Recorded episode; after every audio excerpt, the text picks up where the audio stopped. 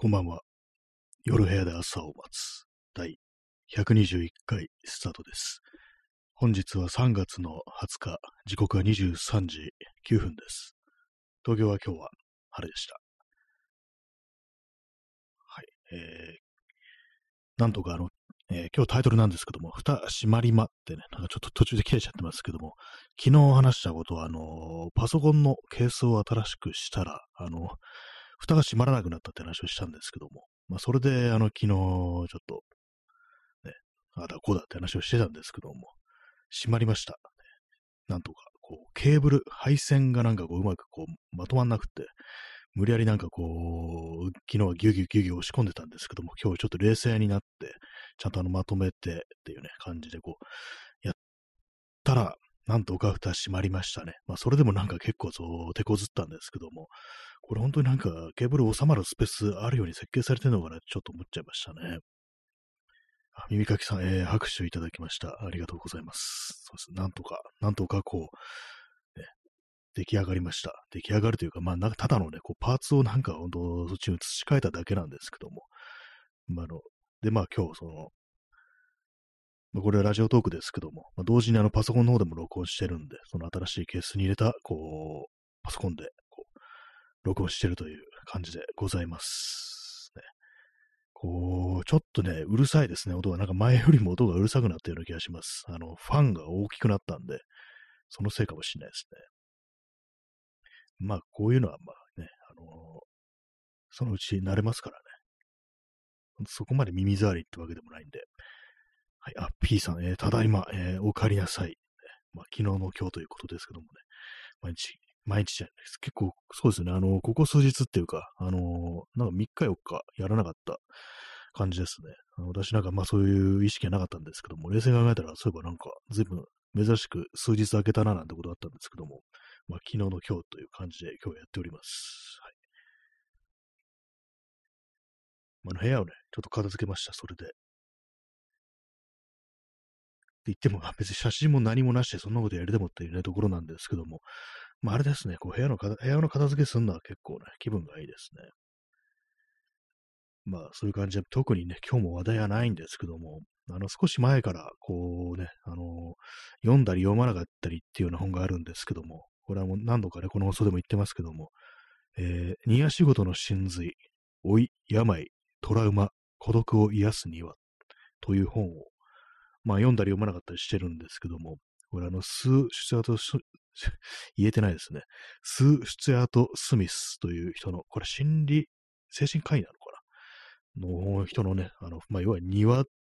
ね、こう、土いじというものがどんだけなんかこう、人のね、こう、精神にいい影響をもたらすかっていうことを書いてあるご本なんですけども、最近私ちょっと部屋に緑を置こうと思ってるっていう話は、まあ前もしたんですけども、結構ね、あのーまあ、あれですよね。なんか今までこの全然その、緑のものにあんま興味がなかったんですよ。緑のものってな言い方ですけども。これ読んでると、やっぱりその、あれなんですね。あの、よくまあ手仕事みたいなね、こう、精神衛生上いいなんていう話ありますけども、私もそういうふうに思ってたんですけども、このね、あの、緑、土、ね、植物っていうものは、そういうなんかこう、単に手仕事っていうだけじゃなくて、こう、相手がなんかこう、生き物というか、まあ、生命であるということで、まあ、その、そういう違いがあるみたいですね。どうやら、ただ単なる、こう、手作業、手仕事っていうね、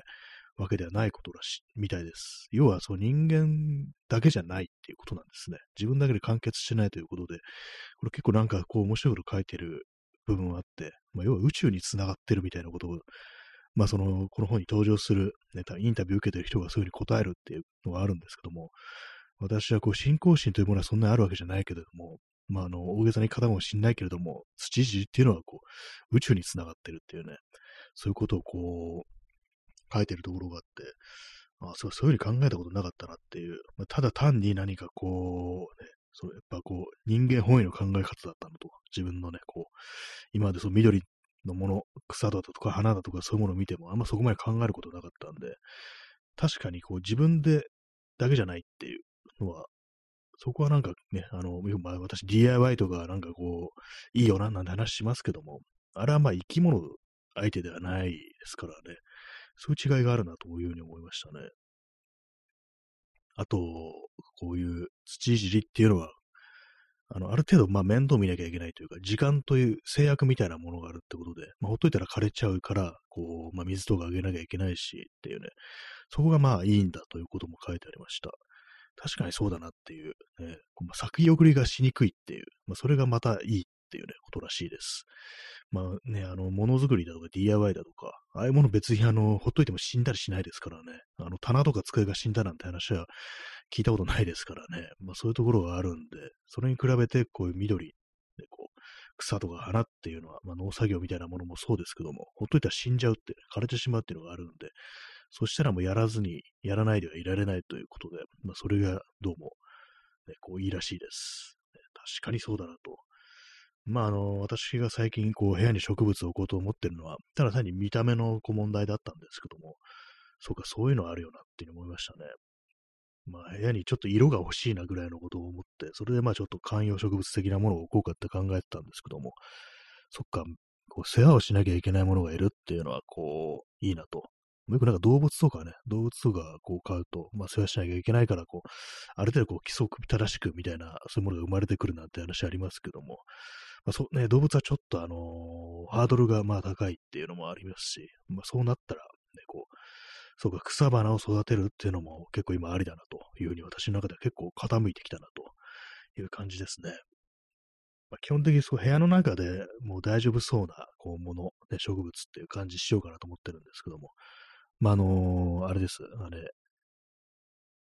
いつも名前が出てこないんですよね。ポポプラじゃなくって、パキラじゃなくって、えー、ポプリじゃなくって、ポプシクルじゃなくって、何でしたっけあれ、ね。パ、ピップペポの何か、これさっきまで覚えてたんですけど、また言えなくなってますね。なんか名前が覚えられないんですよね。3文字、ポプラ、ポプリ、あ、耳かきさん、ポトス、そうです。なんかこれ、ほんといつも思い出せないんですよ。これ今日もね、これ何度もそのね、こうポなんだっけなんだっけみたいなね、感じ全然思い出せなかったんですけども、ありがとうございます。ポトスでした。なんでこれ忘れちゃうんだろうってね、不思議なんですけども、そうです。ポトスと、あと、ヘデラっていうね、これヘデラなんか私の友人がなんか部屋に置いてあるっていうね、ことでなんかちょっと写真見せてもらったんですけど、結構いい感じだったんで、で、まあ安いっていうのもあるんで、そのヘデラとポトスにしようかなというふうにちょっと今思ってます。簡単らしいんで、ね。えー、P さん、えー、自分が責任を持つべき対象が増えることに耐えられず、ペットなどに縁遠い。まあそうですよね。そのペット、そう、生きてる、ね、動物はやっぱりそういうこと考えちゃいますし、あの、寿命とかもね、あのー、結構長かったりすると、えもし自分に何かがあったらっていうことをやっぱ考えちゃったりしますからね、そうなるとやっぱりなかなかこう難しいっていうのもあったりして、まあそういう感じでこう、ペットってものが、ね、動物ってものが難しい場合は、植物ってものもありなのかなっていうふうに思いますけども、ね、そうですね、それもあって、こう、今少し目がそっちの方に行ってるっていう感じですね。えー、P さん、え、パキラという観葉植物もあります。あれ、そうですよね。なんかあの、ちょっと木っぽいやつですよね。あの、そう草っていうよりはなんか、あの、ちゃんとしたあの幹みたいのがあるってちっちゃいけれども、そういうのありますよね。パキラ、パキラはどうなのかわからないですけども、そうですね。ちょっとやってみようかななんていうふうにね、ちょっと思ってるんですけども、ポトスですね。な本当なんかいつも思い出せないんですけども、これが。えー、えー、白い水さん、えー、ポトスやヘデラ、ヘデラと少し形が異なるものなら、テーブルヤシもおすすめです。あ、テーブルヤシっていうものがあるんですね。初めてこう、しました。名前がなんかちょっとそそられるものがありましたね。ありますね。こうテーブルの上にヤシがあるみたいな、なんかそんな感じですかね。小型のヤシみたいな。ちょっとなんかそれ、あの部屋に置いてあるとなかなかいい感じしますね。テーブルヤシ、ちょっとあの検索、検索してみました。なんか見た目が気になるなというね。テーブルヤシっていう、そういうのあるんですね。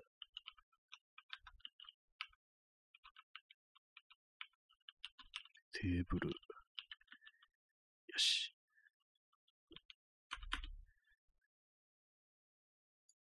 どんな見た目なんでしょうか。あ、いいですね。こういうの。結構。あこれは、これは結構見た目が割と好きな感じしますね。上にシュッと伸びてて、ほんとなんかこう、ヤシの木っぽいこう見た目をしてるというね、ものなんですけども、そうですね、あの、ポトスとかヘデラは多分、あの、ちょっと下の方にね、伸びてくるっていう感じだと思うんですけども、それに加えて、この下の方に伸びていくやつと上の方にこう伸びていくやつ、両方あると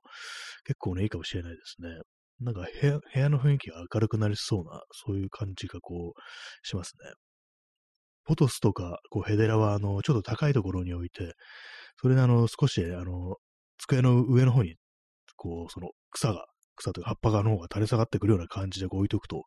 なかなかいい雰囲気になるんじゃないかなと思ったんですけども、それと別にまたこのテーブル足っていうのがあると結構良さそうですね。これはあの、これは高いとこじゃなくて、普通にあの机の上に置いて、置いておくっていう風にこうやると、割に良さそうですね、これは。なんか夏っぽいというか、なんというか、ね、こう、なんかシンプルなこと言いますけども、なんかね、こう、元気そうな植物っていうね、感じしますね。いろいろありますね、なんかね。こう、あんまこう、私なんか全然今までそういう草花のことについて全然考えたことなかったんで、もう緑イコール全部同じっていう、まあ、本当にね、緑のものって言ったら、葉っぱって言ったら大麻かそれ以外、ね、そういう感じの考え方しかしてなかったんですけども、どうもいろいろあるみたいだぞっていうふうにね、こう思思えてきましたね、今更ながらね。あの、育ててたりはしないですよ。もちろんね、そういうものは。あの、大麻みたいなものはね。なんかでも、その、結構葉っぱというもので、なんかこう、形を知ってるっていうのが、なんかそのネットだとね、なんか あの、よく出てくるもんですから、その、あ、大麻ってこういう葉っぱの形してんだ、みたいな感じで、なんとなくそれを覚えてしまったんですけども、どうもね、その、それ以外のなんかその植物ってものはみんな同じに見えてたのが、こうなんか、興味持って見てみると、いろいろね、こう出てくるなと、あるなというね、そういう感じですね。テーブルやし、ちょっと覚えました。これもね、ちょっと見てみようと思います。まあ、結構ね、あのー、花屋さんみたいなとこ行くといろんなのありますよね、本当に。今までこう全然その手のお店とかこう入ったことなかったんですけども、なかなかね、こういいですよね、これね。まあ、テーブルやし、テーブルやし原産地は中南米なんですね。これはパーラーパームという名前らしいですね。これは暑さに強く、寒さにはちょっと弱いっていうことみたいですけども、まあその中南米ですからね。あ、でもそうなん、あれですね、あのー、テーブルヤシャは寒さに強いらしいです。そしてあのー、日陰でもね、耐性があるっていうね、そこまで日を当ててなくてもいいっていう、あんまそこまでね、こう、当てまくらなくても大丈夫ってことらしいです。これはなかなか良さそうですよね。私の、その、置こうと思ってる場所は、あの、北向きの、北側の窓、窓辺なんですね。だからまあそうですね。そこだ、それがぐらいがちょうどいいのかなという感じですね。カーテン開けたら、こう、まあそこそこっていうか、あの、直射日光ではないですけども、一応まあ光が入ってくるっていうね、感じだと思うんで、まあ良さそうですね。ちょっとテーブル足も、あの、候補にこう入れておきたいというふうに思います。いろいろありますね、本当にね。本当貴重な情報が集まってきて、ちょっと嬉しいですね。え P さん、元ファーストレディに見せつけられて覚えてしまった葉っぱの形。そうですね。それも結構あると思いますね。パッとね、あの、昭恵さんがあの、草畑のね、あの、前で微笑んでるあの写真が、パッとね、思い浮かびますからね。昭恵さんのおかげで、あの、葉っぱの形を覚えることができましたという感じで、ちょっとね、あれですね、あのー、ね、感謝はしたいなということはね、まあ思ったり別にしてないですけども、まあね、ああいう形してるんだってことはまあ思いましたよね、本当にね。えー、XYZ さん、えー、本当いい笑顔ですよね、笑い。そうですね。あの、なんか、ちょっと前、なんか前傾姿勢みたいなね、前かがみになってるみたいな感じで、こう、あれ何なんですかね、本当に。こう、あれ何に使うんですかねちょっとよくわかんないですけども、あのなんか、ね、朝っていうのはなんかあの袋を作れたりするっていうね、あのコーヒー豆とかよくなんか朝の袋に入ってる話を聞きますけども、まあそういう感じいろんなのに使ってるんでしょうね。まあ、服にもなりますからね。朝のジャケットなんていうものがあったりしますからね。夏はそういうものをなんか着るっていうね、話をこう、聞いたりしますけども、ね。まあそういうのたくさん作ってらっしゃるんでしょうというね、ことで、ね、こう、朝はいいよなっていうね、話でした。はい。えー、右かきさん、えー、植物、少しでも種類がわかると、散歩の時の解像度が上がって楽しいです。あ、やっぱりそうなんですね。結構そうですよね。あのー、外って草があるんですよね。当たり前ですけども。本当でも今まで、あの木とかも、なんかイチョウとか桜とか、まあ、せいぜいプラナタス、プラタナスでしたっけ？どっちかわかんなくなるんですけど、いつも。ね、鈴掛の木、ね、そう、それぐらいしかちょっとわかんなくって、街路樹的なものと、まあ本当桜とか、まあそれ以外みたいな感じしかなかったんですけども、植物は本当に全然わかんなくっ、花が咲いてればなんかあれかな、みたいなこと思うんですけども、わかんなかったのが、そうですね、ちょっと種類種類が上がると、こう、解像度が上がるって確かにそうですよね。あこんなところにこんなね、こう、植物がこうあったのかと、ね、そういうことは結構ありそうでね。まあ、こんなところにこんな草が通報しなきゃみたいなね、そういうこともね、もしかしたらあるのかもしれないですけども、まあそういうの昔はなんかあの、地方というか、あの、北海道とか、なんかあの、大麻が自生してたなんて話を聞いたことがこう、ありますね。私が前に読んだあの、佐藤康っていうあの小説家の、えー、海胆市女系っていうね、こう海の隅に、あの、市街地の市っていうね、こう架空の市、まあ、これ北海道の函館市ではないかと思われるね、そういう街を舞台にしたね、こう、小説なんですけども、短編小説集なんですけども、その中に、あの、ね、こう、自生してるタイマーをね、こう探しに行くカップルの話っていうのがありましたね。で、その車で向かうんですけども、なんかどんどんどんどん、こう、険悪な雰囲気にこうなっていくっていうね、なんかそんな話ありましたけども、もう本当になんか、まあ、生えてたりしたんだなっていうね、そういうことがあるらしいですね。えー、耳かきさん、えー、路上の苔も面白いです。あ、苔もなんか生えてたり、こう、しますよね。あれもなんかこう、奥深いというか、いろいろあるみたいですね、どうやらね。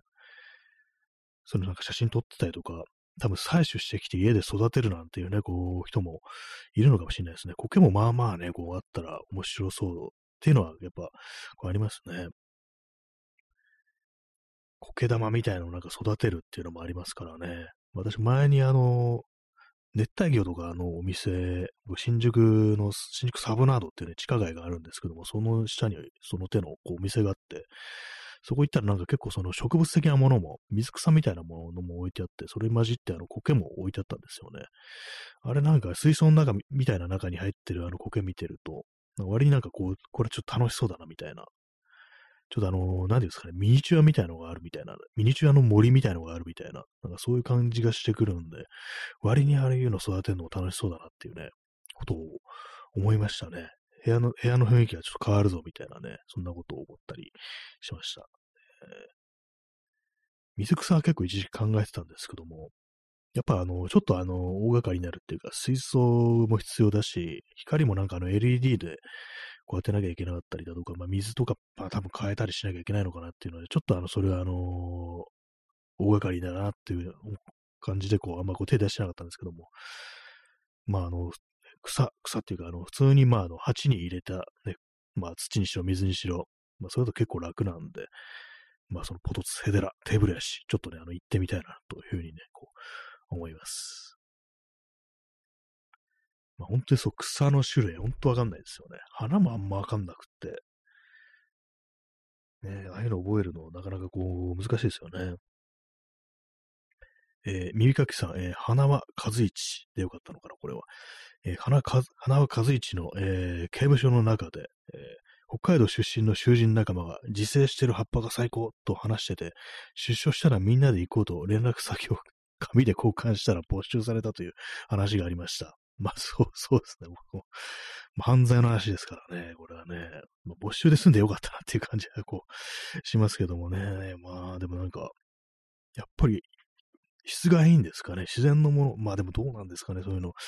ね、まあ、北海道みたいな、こう、ところだと、こう、まさしく、まあ、その天然のものっていう感じでね。まあ、都会なんかでその辺焼いてても多分なんか、あんま味が良くなかったりするのかもしれないですけども、北海道みたいな、なんかちょっとく、ね、本当こう、原生林みたいなところにこうあったり、生えてたりしたら、なかなかもう空気も良さそうですし、で、こう、味も良かったりするっていうね、味っていうふうに、そういう言葉で正しいのかどうかわかんないですけども、自生してる葉っぱが最高っていうね、あるんですかね？今で、今あるんですかね？でもなんか北海道みたいに広いところだと未だにあるんじゃないかみたいなこと思うんですけども、でもその手のね、話聞くたびになんか、今はもうそんなないよって、すぐ引っこ抜かれちゃうよっていうね、なことを聞いたりするんですけども、ね、どうなんですかね。えー、耳かきさん、えー、確か冬になる前の葉っぱが赤くなってきたあたりが最高と話してました。あ、そうなんですね。あ、葉っぱ赤くなるんですね。あんまその辺のこと知りませんでした。えー、なんか意外な、ちょっとずっと緑なのかな、みたいな、ね、感じだったんですけども、意外にね、こう、熟、熟してくるみたいな感じですかね。いろいろなんかありますね。なんかこう天然のものをなんかね、こう乾燥させて 何かしらこう、ね、食べたりね、こう吸い込んだりするとなんか酔っ払うっていうのが結構なんか不思議な感じしますけども、ね、自然界っていうのはなんかね、不思議なものがこうありますね。えー、コーヒーを飲みます。ね、コーヒーもね、あの自然界のね、豆からね、こう豆をなんかこう、黒い豆をなんかこう、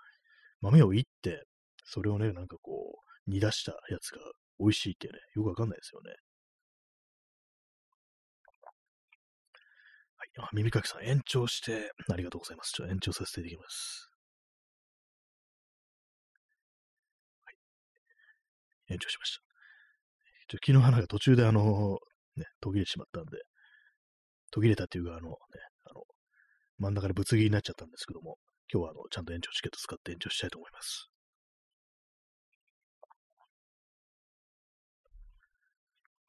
昨日あの部屋に小林がいて、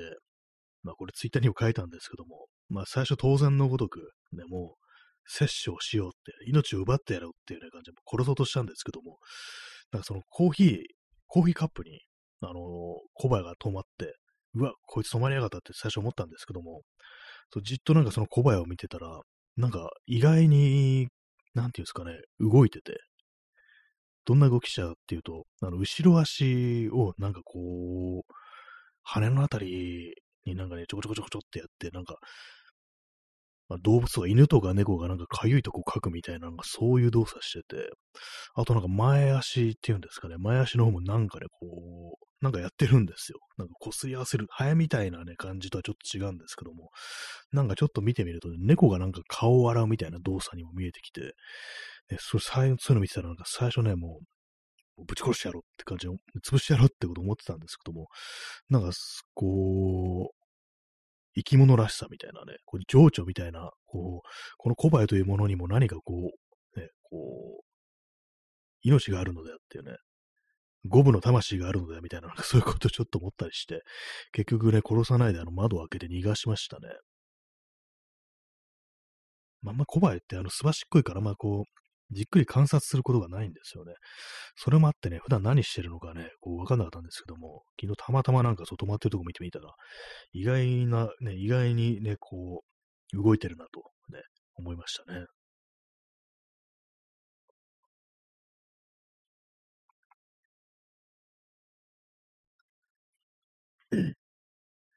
え、咳払いしました。えー、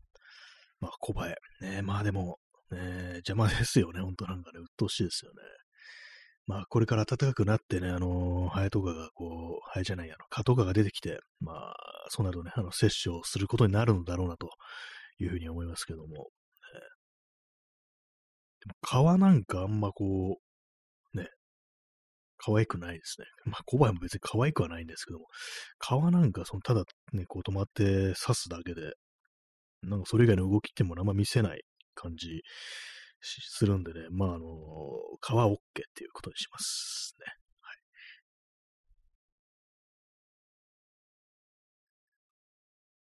まあ、部屋にね、こう、葉っぱとか緑のものを置くと何かそういう虫とかももしかしたら、こう、集まってきたりするのかなと。まあ、そこまでじゃないかなと思うんですけども。まあでも、そうですよね。部屋に自分以外の命があるっていうのは、まあまあ、こう、いいかもしれないですね。本当なんか今まであんまその緑のもの置かなかったのは、やっぱあの、葉っぱになんか埃がね、こう積もりそうだなみたいなこと思ったりして、そうするとなんかちょっと汚らしくなるんじゃないかみたいな、それを思ってたこともあるんですよね。それをまあ今までこう育ててたりとか置いたりしてなかったんですけども、まあそういうのはなんかこう、結局のところ、ね、他の部分にも埃なんてものは積もるわけですし、それはあのね、こう、普通に、あの、メンテ、メンテつったらあれですけども、あの、埃払ったりしてやろうなんていうね、そんなことを思いますね。やっぱりなんかこう、他のものと違ってこう、ある程度こう、手をかけなきゃいけないっていう、そういうものがこう、あるの、あるといいのかななんていうふうにね、こう、思ったりしますね。えー、耳かきさん、えー、観葉植物はコバエやキノコバエが発生することが割とあるので注意した方がいいです。あ、やっぱ出るんですね。ああ、それはなんか、なかなかこう、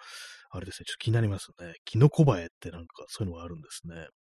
ちっちゃい、ちっちゃい奴らですね。彼らが出てくるとなるとなんかちょっとね、気になってきましたね。そうするともう、もう部屋にあれですね、あのー、よくね、あの、雲。雲はなんか結構その手の、こう、小さな虫を捕食してくれるなんてお話を聞いたりするんで、なんかもう、雲にね、こう、雲をこう、客としてね、あの、触覚として迎え入れたいなんていうね、ちょっと僕ちょっと思ったりするんですけども、どうも雲って、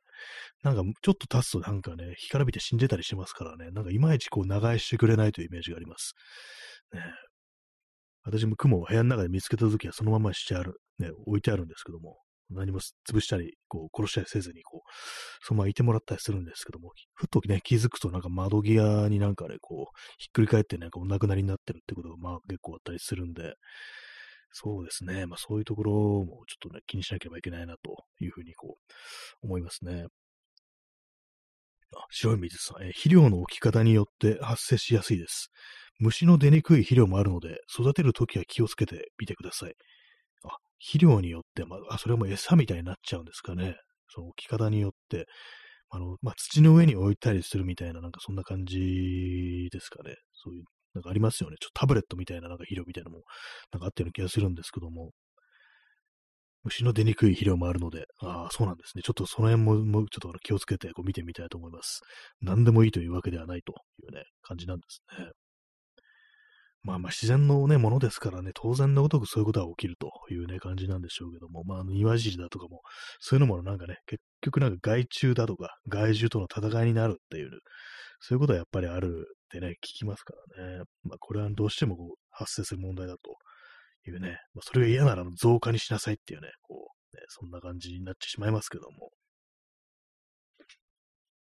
ちょっとありがとうございます。なんかいろいろな情報をいただきました。ね雲がね、常になんかこう部屋にいてくれたらいいのかもしれないですけども、ね、私前になんかあの寝てる時にあの顔の上に雲がなんか登ってきたことあって、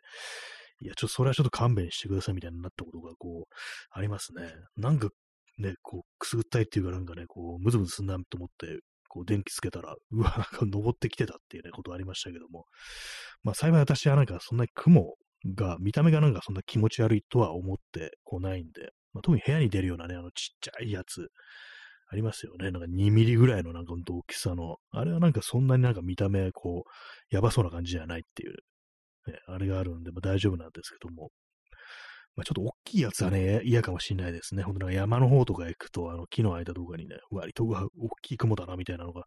こういたりしますけども、あれちょっと部屋にいたら勘弁してほしいなというね、こう感じですね。普通のあの小さいね、黒い雲だったら別にこう、いいんですけども、えー、まあ、あれですよね、あの、タランチュラ的な、あの、大きな雲、あそこまで行くと、なんか、あの、ちょっと毛がね、ふさふさ生えてたりして、あの、見ようによっちゃちょっと可愛くなってくるのかもしれないですね。まあ、雲って結構苦手な人、割といたりしますよね。結構割と嫌われがちな、なんかあの、昆虫で、昆虫、昆虫ですよ、接続動物なのかなというふうにね、こう、思いますけども、私はまあ、どっちかって言ったら平気な部類にこう、入りますね。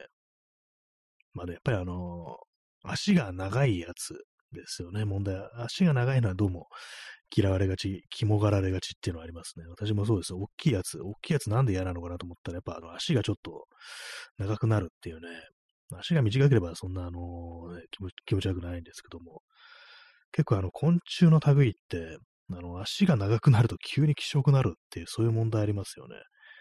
あの、カマドウマっていうね、あのコオロギですの仲間ですよね。コオロギの足が長いやつみたいな、いますけども、普通のコオロギだったら別に対してね、あの気持ち悪いって思わないのに、むしろなんかこうね、こう鳴き声をなんか楽しむなんていうね、なんかそういうのあります。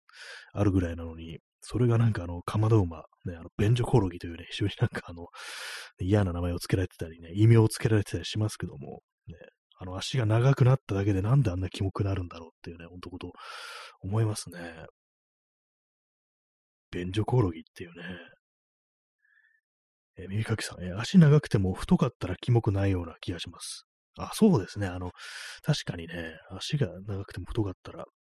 まあ、それはそれで結構不思議な、不思議なね、なんかあの虫になりそうですけども、そうですね、あの、細くて長いっていうのが気色悪いっていう、それはかなりありそうな気がしますね。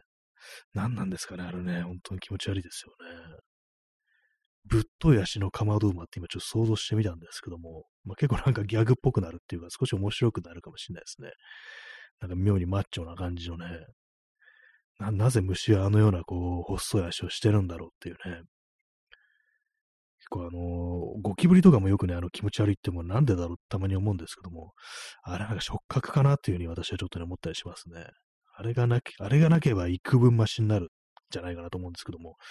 あの触覚がね、なんかこう、動いてる様がなんか、あれがなんかすっごく、私の場合はなんか、あれがなんか気持ち悪くて嫌なんですよね。本体よりもあの、あの、触覚がなん、なんていうんですかね、こう一定のなんかあの、リズムで、感覚で動いてるのを見ると、何をするかわからない感じっていうか、急になんか飛びそうとかなんかね、こう、カサカサって動きそうみたいな、あれのなんか、そういうのをなんかこう予測させるような、あの、嫌な触覚の動きっていうのは、こう、私の中できついなっていうところがありますね。えー、P さん、えー、テカテカしてる。口が横に開く。ああ、そうですよね。テカテカしてるんですよね。なんであんなね、こう、まあ、そ特にあの、極意なんていうのはね、アブラムシなんていう、こう、異名をね、こう、なんか老人はね、なんかそういうふうに言いますよね。アブラムシっていうふうにね。うちの祖母はね、なんか、昔そんなこと言ってましたけども、で、テカテカしてるんですよね。あれは気色悪いですよね。そして口が横に開くっていうね、なんか、何なんですかね。そうですよね。アリとかなんか口横に開いてますよね。あれちっちゃいからよくわかんないですけども、あれはなんかね、ほんとなんで、なんだお前はっていうね、感じありますよね。エイリアンだよなっていうね。エイリアンはあの普通に縦に開きますけども、エイリアンは口の中に口があるっていうね、あの、そういう生命体ですけども、不気味ですよね。まあ、XYZ さん、えー、ジメジメしてる。口が全方向に開く。すなわちプレデターという。まあ、そうですね。そういえばね、プレデター結構ジメジメしてますよね。なんか、あのね、こう、蛍光グリーンのなんか血の色とか、なんか、なんか、なんかじめっとしてるっていうか、まあ、あの、ジャングルの中に現れるからかもしんないですけども、なんかしっとりしてますよね。確かに、プレデターってね。なんかあの 映画の中のイメージですけども、で、そして口がやっぱ全方向に開くっていう、ね、あれもなんだ、なんですか地球上の生物にあんな感じの口の開き方をするの割と一個いたりするんですかね。ね、口が全方向に開くけれども、ね、割となんかこう、ね、地球に来た時は、あの、普通に牛肉とか食べてるっていうね、なんかそういうの、描写がありましたけども、ね、プレデター2でね、こう、そんな、こう、あと言いますけどもね、プレデター、やっぱりこう、まあ、昆虫がね、あの、地球外生命体なんじゃないかみたいな、そういう説想がありますけども、なんかやっぱそういうことを思わせるような、なんか不気味さって、こうやっぱりありますよね。まあ、よく深海とかにね、なんか非常になんか変なこう生き物がいる、魚がいるなんてのありますけども、あれはまあ結構ね、あの、まあ空気もね、こう、ないというか、水の中とか、あの、水圧とかがすごいあるところでまあ生きてるわけだから、それでまあなんかこう、ね、生き物の形が変わってくるっていうのはわかるんですけども、昆虫、お前は普通に地上にいるだろうっていうね、人間の生息範囲内にいるのになんでこんなに違う形してるんだお前はってね、それはちょっと思ったりしますよね。他のなんかあの哺乳類とかで口が横に開くやつとか、いないですからね。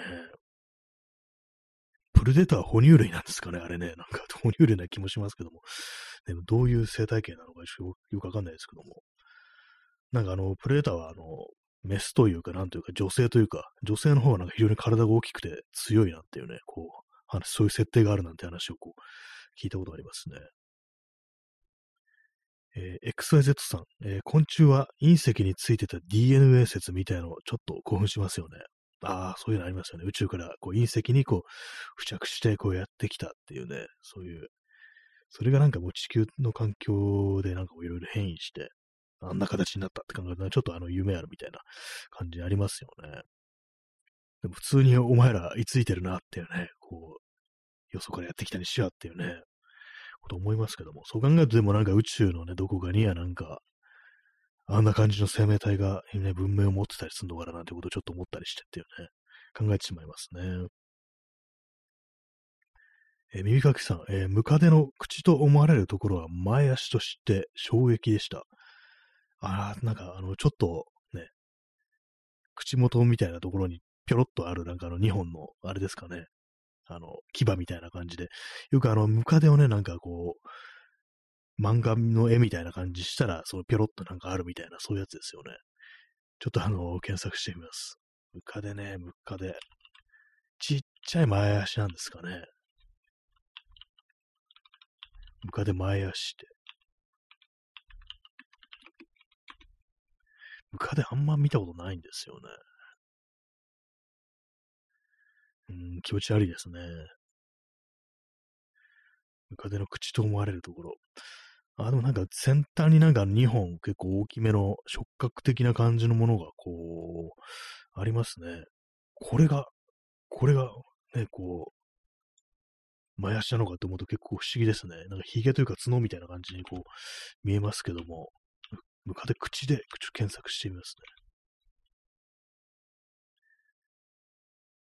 やっぱ 2, 2本。ああ、でもなんかありますね。なんか口みたいなと、牙みたいのもあるけれども、あのー、ちょ、その内側になんか2本、こう、ありますね。これが実は足。変なところに足ありますね。人間の口、口になんか足があるのがお前はっていうね、感じですけども。えー、あと、牙が割と鋭いっていうね、噛まれると痛なんてき、痛いなんて聞きますけども、どうもそんな感じですね。うん、なんかこう、あれですね、ドアップで見ると結構可愛い顔してるのに、ね、あのように長いから、長くて足がたくさんあるから、肝がられてしまうっていうね、これは本当になんかこう、ね、小指の頭ぐらいのサイズだったら割と可愛いんだろうなと思うんですけども、目もね、なんかこう、黒くって丸いね、こう目がこうあるっていう感じで、まあまあね、でもね、こんな足があったんじゃっていう感じですよね、本当にね。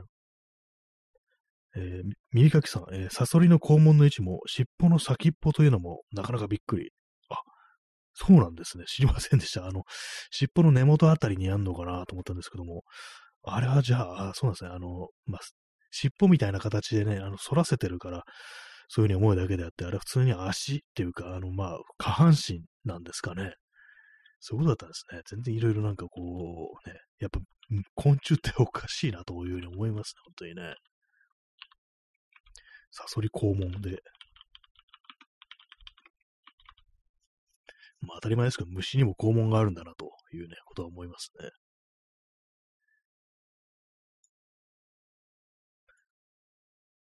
サソリもなんかね、変、変ですよね、なんかね。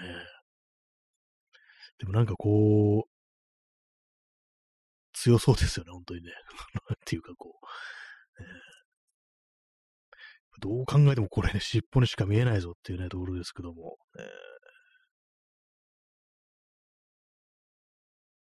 あとなんか子供をなんか背中にいっぱい乗せてる、あれが、なんかあの、ね、ちょっと気持ち悪いですね、それはね。あんまそう、まあ、サソリ的な、あのね、硬そうななんかあの、ね、昆虫だとそんなキモさもないんですけども、やっぱりなんかちっちゃいのいっぱいいるとなんか、あの、ちょっとね、不気味ですね。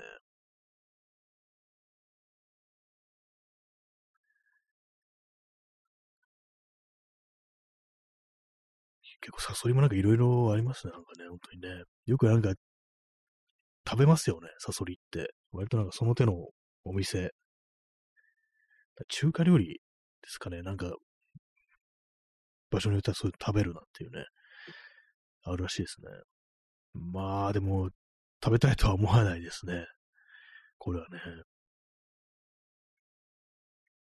まあ、子供の頃ってなんかあの、いろいろ虫とかをね、なんか集めたくなるなんてその話を聞いたりしますけども、昆虫採取なんて言って、私はこう全然そういう興味はこうなかったですね。やっぱなんか気持ち悪いなみたいなこう、のがあったりして、カブトムシだとかああいうのも別に好きではなかったですね。セミとかね、なんか、急、死んでると思ったら急に動くしって感じで、まあ、ずっとなんか、なんなんだあいつらぐらいのね、ことはずっと思ってたんですけども、えー、昆虫採集、えー、まあ、やる人はね、こうやりますよね、本当にね。コーヒーを飲みます。XYZ さん、ね、自分が食べたサソリは毛があって食感かなりきつかったです。ああ、割と細かいなんか毛が生えてるんですね。ちょっとそうですね。それ気になりますよね。なんかザラザラするっていうか、チクチクするっていうか、なりそうですよね。うん、やっぱりなんかでも、そう、昆虫ってのはね、あの、なんかエビとかね、カニみたいになんか殻割って中の実を食べるって感じじゃなくて、なんかもう丸ごといくっていう感じですよね。そうなるとね、なんかこう、あれですよね。どうしてもその手の、なんか、かなんかこう、食感の悪い部分ともね、こう、食べなきゃいけないっていう感じですからね、昆虫食はなんか割と難しいなと思いますね。だからまあ揚げ物にしたりとかそういうのがあるんですかね。この遅で、まあ、あのね、しょっちゅうしょっちゅう話した、あの、フォールアウトというね、こう、核戦争後のアメリカを舞台にしたこう RPG が、こう、有名なね、作品があるんですけども、それになんか巨大なね、あの、まあ、核戦争後の世界で、あの、昆虫がもう突然変異して、もう巨大化して、まあ、人間を襲ってくる、襲うなんていうね、そういうのがあるんですけども、まあ、その中でね、当然そういうのを仕留めた後に、あの、食べれるんですよ。で、その肉を、ね。それなんかね、こう、見るたびに、ど、どの部分食べてんだろう、これと思うんですけども、ね、巨大化してるわけで、巨大化してるともうあれかもしれないですね。あの、エビとかカニみたいにあの殻は割って、こう中のね、こう、部分食べるのかなと思うんですけども、まあでもなんかその昆虫の肉って何っていうね、なんかあんま、あの構造的になんかあれですよね。あの外角で体を支えてるってことで、あの哺乳類とかみたいに骨がね、あって、それに肉があってってわけじゃ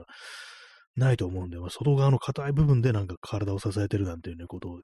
なんか聞いたりはするんですけども、ね、まあ、モノコック構造っていうんですかね、ああいうのね、そういうのがあったりするということもあり、ね、肉の、肉ってこいつどうなんだろうっていうね、こともなんかまあまあ思ったりしますね。まあそのフォールアウトではね、あの当然のごとくあの放射能で汚染されてるんで、食べるとあの汚染されるんですよね。ちょっとその数値が上がるっていうね、ありますけども、あれはどうやって食べてんだろうなってことはね、まあ割とこう思ったりしてるというね。サソリもね、サソリも食べれますね。サソリ非常にちょっとね、あの硬い強敵なんですけども。えー、サソリ。でっかいやつだとね、なかなかこう、過食部分が大きそうですけども、まあ、ああいう、なんかこうお店で出てくるようなのは、まあちょっと小ぶりな、ね、やつですかね。まあ、そう考えたらなんかエビとか食べてんのもなんかおかしいような気がしてきましたね。なんかあれもなんかこう、ね、生き物として変だぞみたいなね。カニもなんかあれおかしいですよね。カニ気持ち悪くないかってことで、ね、ちょっと思えてきましたね。なんかあれですね、あの、動物性のもの全部おかしいような気がしてきましたね。そう考えると、もう肉食べるのもおかしいしって感じでね。もうなんかもう植物、野菜とかね、あの、こう、野菜だとか、あれ、豆とか、まあ、ああいうもの、ね、穀物、ね、あれ以外なんか、ちょっと、気色あるような気がしてきましたけど、まあ食べますけども、ね、冷静に考えるとなんなんか変なもん食べてんなっていうね、こと思いますね。今画像検索でね、こうずらっとこう、サソリのね、こう、画像が出てますけども。やっぱりあれですね、あの、こう、そうですね、そんなに大きいのは食べてないですね、さすがにね。あの、何センチぐらいですかね。5、5 6センチとかなんかそんなようなのがこうヒットしたりしますね。はい、昆虫食のお話をこうしておりますけども、まあね、まあ食べたいとはちょっと思わないなというね、のはありますね。昆虫食べたことあるのかなっていうことすら思えてきました。僕なんかね、イナゴの佃煮なんていうものがこう、ありますけども、私多分食べたことないですね。私の祖母とかがね、なんか多分食べてたことあると思うんですけども、見た覚えもあるんですけども、やっぱりなんか別にね、こう、食べたいとは思わなかったですね。うんやっぱあの、佃煮みたいなってそんな気持ちよさはそんなないんですけども、まあでもね、いらん、いらんわっていうね、感じのね、こう、人生、人生でしたね。そうですね。今、あの、ね、サソリ、肛門で画像検索してるんですけども、なんかあの、スクロールしていくと、普通に肛門、人間の肛門の画像が出てきて、ちょっとあれですね。はい、えー、これはもう閉じましょう、あんま見たくないですね。今、テーブル足の画像に変えました。はい。えー、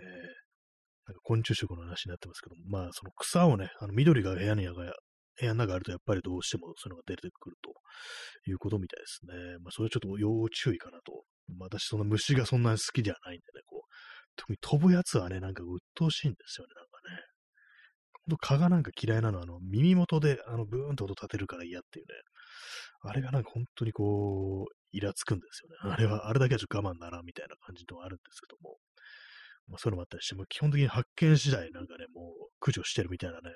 感じのところあるんで、もしまあその植物育てるんであれば、やっぱりこう、ね、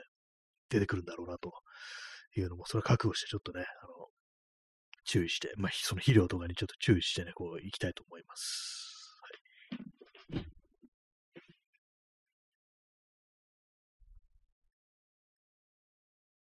そうですね、あの自然のものがあるっていうのは多分いいんでしょうね。まあ、基本的にこう、まあ、私も木の机の前に座ってますけども、木もね、木も自然ですけども、これはまあ死んでるという、まあ、ことで、これは一つ生きてるものをこう、置いていこうじゃないかなというね、そういう感じですね。熱帯魚のお店とか行ってる時に、ちょっとね、あのー、メダカだとか、そういうものを育てるのもありかななんてこと思ったりして、割とね、あのー、水槽の中にこう、水草がゆらゆらね、こうしてたりだとか、その中をこう、魚たちが泳いでるっていう、ね、そういうのを見てるのは、なかなか気分良さそうだなってことを思ってたんですけども、まあ、ちょっとあれあれはなんか手間が、植物に比べたら手間がかかりそうだってことで、まあ、今はその、そうですね、あの、ヘテラ、えー、ポトス。今度は思い出せました。ポトス。手ブレシ。ね、ちょっとその辺ちょっと狙っていきたいなっていうふうにね、思ったりしております。えー、コーヒーを飲みます。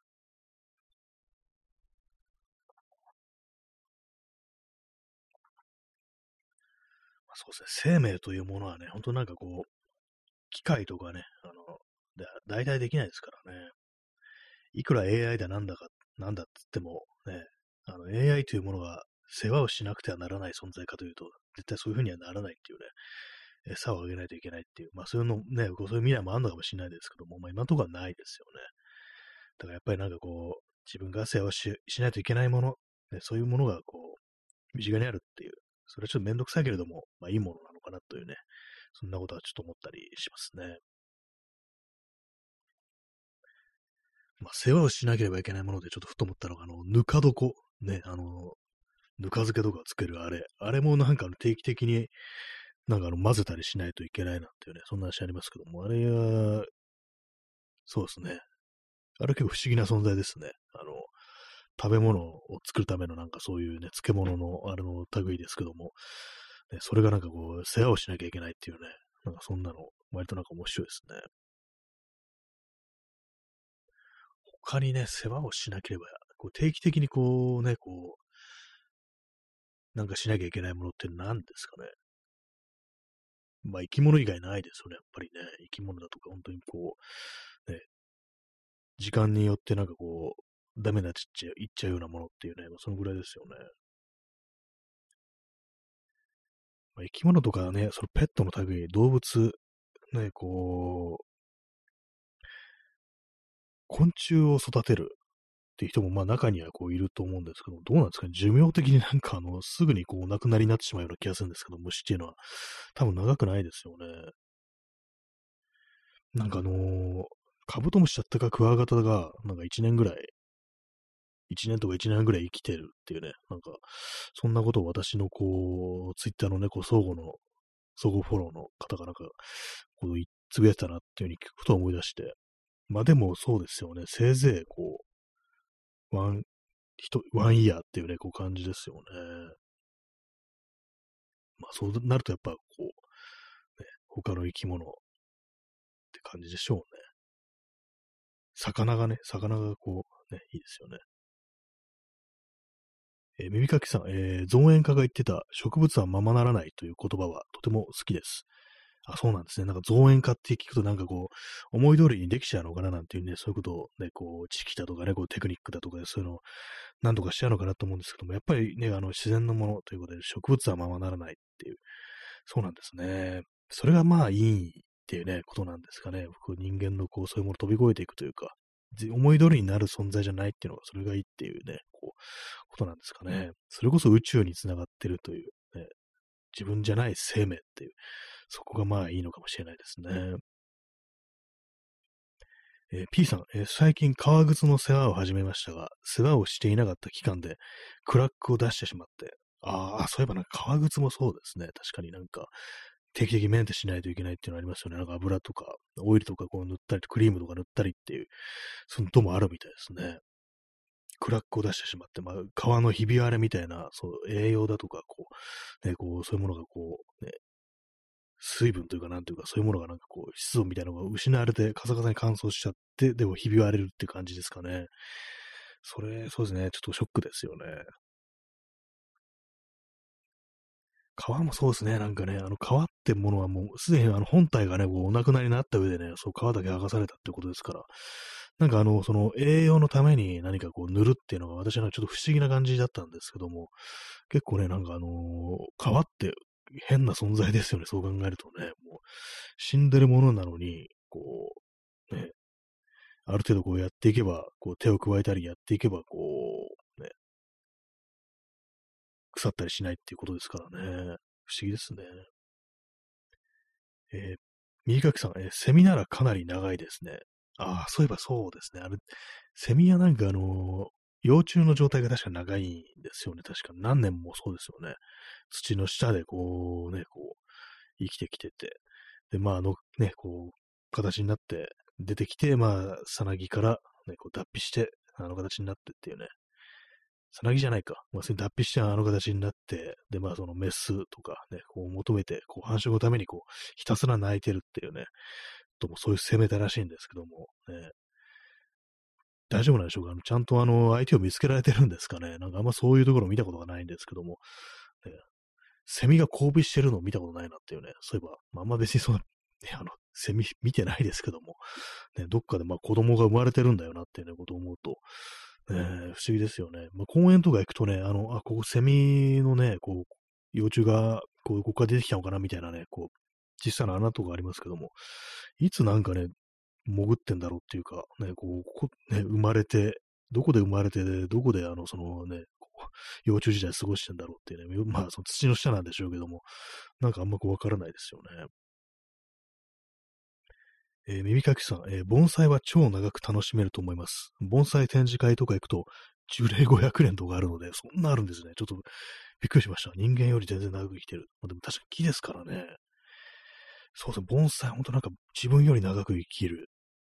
不思議ですね。なんか、こう、ね、誰かに、まあその、ね、死んだら誰かに託さなきゃいけないっていうね、そういう、まあ問題出てきますけども、ね、先に行かれてしまって悲しいということはあんまりこうないのかなというね、まあ枯れちゃうってことはあるかもしれないですけども、長いですね。ずっと同じ、こう、ね、盆栽をこう、いろいろ手を加えたりしてね、なんかあの、曲げたりっていうか、なんかあの枝ぶりをなんかこう、ある程度人間の手でね、こう、コントロールするみたいな、そういう感じなんですよね。盆栽展示会とか行くと、樹齢500年とかあるので、すごいですね。まあ、でもなんか、普通にその辺なんかね、こう、ある木でも500年ってなったらね、ほんとなんかあのー、看板とか出てね、こう樹齢何年のなんか親睦ですみたいな、そんなあの、ことをね、言われてもおかしくないですけども、まあ、樹齢500年のね、盆栽ってなったら、ちょっとなんかあれですけども、あの、何、いくらぐらいするんだろうちょっと思っちゃいますね。すっごい値段するのかなというね、500年ともなればっていうね感じですよ、本当にね。人間より全然長いっていうね、まあ、そう、まあ、調子乗っちゃダメですね、人間。ね、こう、自分たちが頂点に立ってる、ね、そんな風に、こう、ね、思わずに、こう、全然ね、我々より長く生きてる生き物はたくさんいるんだっていうね、ことはね、ほんと思いますよね。調子に乗るなよって話ですね、人間っていうね。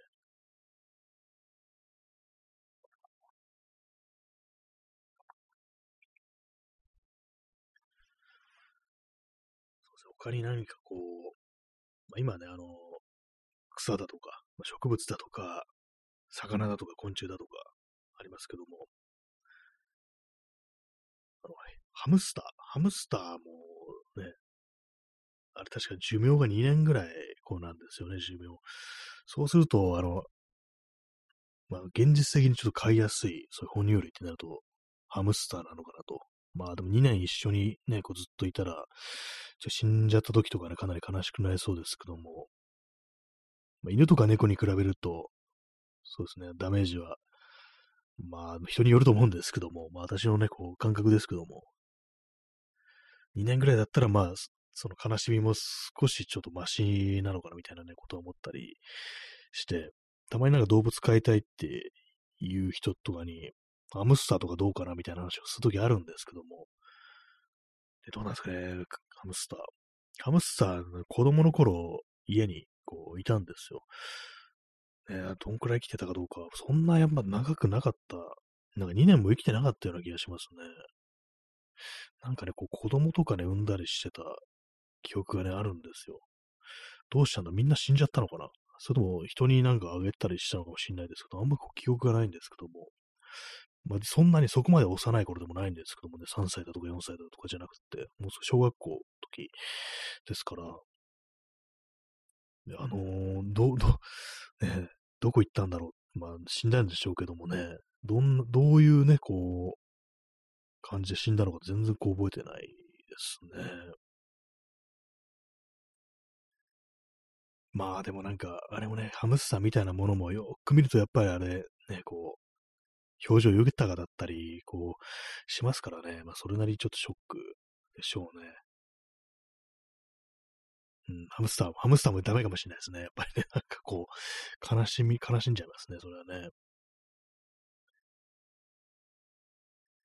まあ、そういうのが嫌なら、あれですよね。ほんとなんか、